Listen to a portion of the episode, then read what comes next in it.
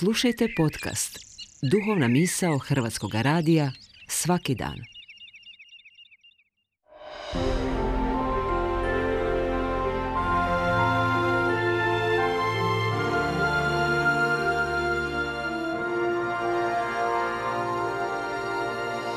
Duhovna misao. Urednica je Blaženka Jančić.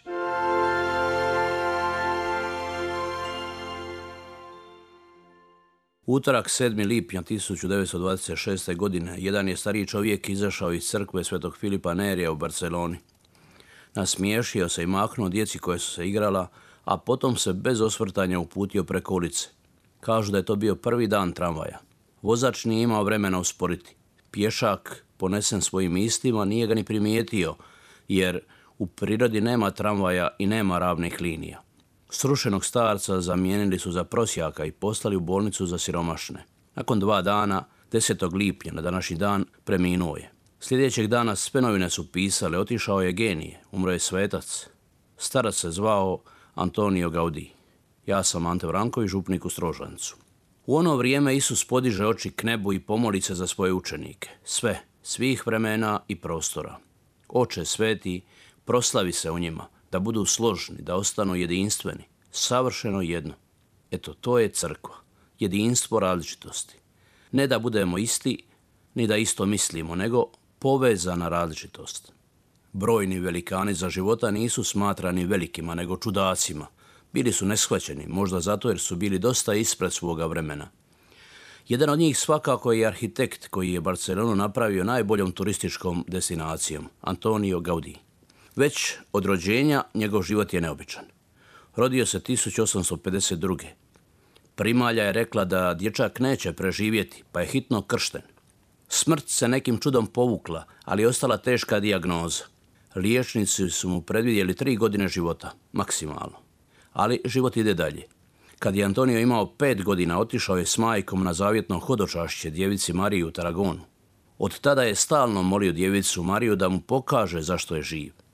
Za sve velike projekte savjetovao se s Marijom. Nije se mogao igrati kao druga djeca, pa je Antonio rano otkrio svijet mašte. Naučio je pažljivo promatrati i razumjeti jezik prirode. To je poslužilo kao osnova za mnoge slike, ideje mladog arhitekta i dalo mu osjećaj doma. Od malih nogu Antonio se divio moru i prirodi vode. Oblik valova se nikada ne ponavlja, uvijek postoji novi detalj. U jednom velikom valu su 100 drugih manjih. Kad bi ljudi živjeli uz more, ne bi se osjećali usamljeno, rekao je. Kao dijete mogao je satima gledati kako voda teče, kako oblaci plutaju. Zanimalo ga je kako lišće formira krošnju, kako je raspoređen cvijet, kako voda melje kamen, zašto drvo ne pada pod naletima vjetra. Nije bio dobar učenik, ali još kao dječak shvatio je da priroda nije jednobojna, u njoj nema ravnih linija. Čovjek ih je izmislio. Mrzio je zatvorene geometrijski ispravne prostore, a zidovi su ga izluđivali. Izbjegavao je ravne linije. Krugovi su za njega bili Božji proizvod. Ti životni principi pomogli su mu da izgradi prekrasna djela. Danas je jasno da je Antonio Gaudi jedan od najboljih i najpoznatijih arhitekata koje je svijet upoznao. Njegovo najpoznatije djelo je Sagrada Familia, odnosno katedrala Svete obitelji. Vječno nedovršena bazilika kruna je Gaudijevog grada. Kažu da je to najljepše gradilište na svijetu. Ta jedinstvena građevina ima mnoštvo detalja, a skoro uopće nema pravih kutova.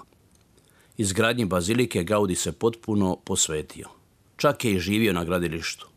I stalno je mijenjao planove. Kad su mu prigovarali da je spor, rekao je da se njegovom naručitelju ne žuri. Nije crtao planove, nego pravio modele. Reče, sve je ucrtano u prirodi. I ne zna se ni danas kad će biti gotova. Ipak, 2010. Papa Benedikt je posvetio i službeno otvorio za bogoslužje. Od 1992. Gaudija nazivaju Božjim arhitektom, a 2003. službeno je započet proces za njegovu beatifikaciju. Kad nam je teško, zamolimo nekoga da nas uključi u svoje djelo, u svoje molitve. Lijepo je da mislimo jedni na druge, a još je bolje da molimo jedni za druge, da budemo povezani i mislima i molitvom. Isus misli na nas. Isus moli Oca za nas da svi budemo jedno, i to ne bilo kakvo jedinstvo, nego savršeno jedno. Želim vam ugodan dan, hvala na slušanju i lijepo vas pozdravljam.